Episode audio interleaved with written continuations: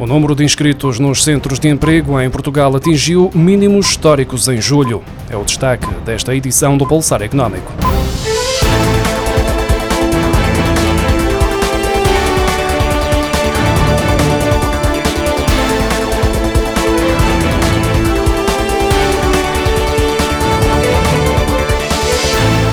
Instituto do Emprego e Formação Profissional contabilizava, no final do mês de julho, um total de 277.466 desempregados inscritos, o número mais baixo desde que há registro, e menos 91.238, face ao registado em julho do ano passado. Em março de 2021, no pico da pandemia, em termos de desemprego registado, estavam 432.851 pessoas inscritas nos centros de emprego, das quais 50.906 eram jovens. No final de julho, julho deste ano, havia 26.670 pessoas com menos de 25 anos inscritas no Instituto do Emprego e Formação Profissional, sendo também o valor mais reduzido desde que há registro. Trata-se de uma diminuição de 1.100 pessoas nesta faixa etária, em relação ao mês anterior, e menos 12.071 quando comparado com julho de 2021.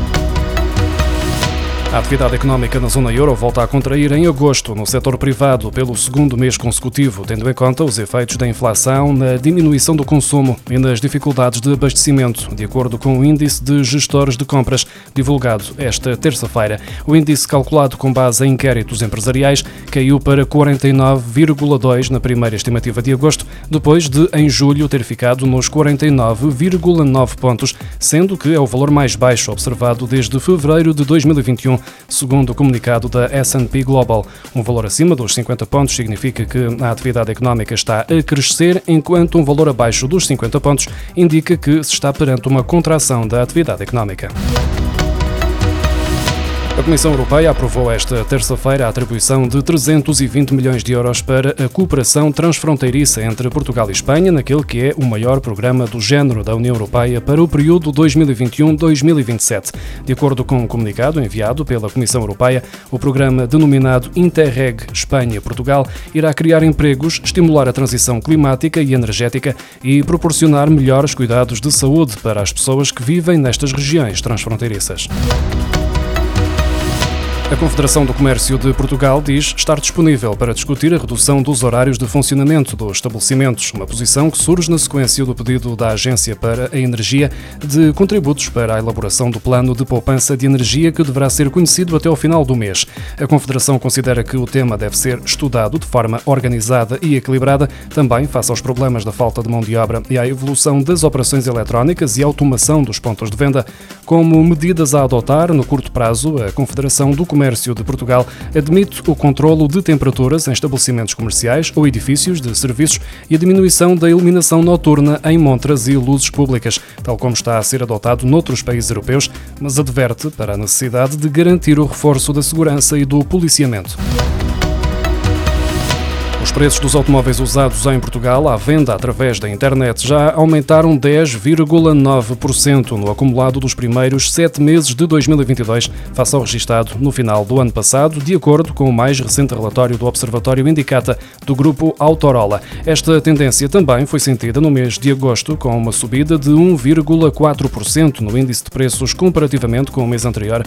A impulsionar o preço dos automóveis usados no mercado português estão os baixos níveis de estoque aliados associados à forte procura, a escassez de semicondutores continua a provocar longos prazos de entrega de veículos novos, levando mais consumidores a optarem pelo mercado de usados.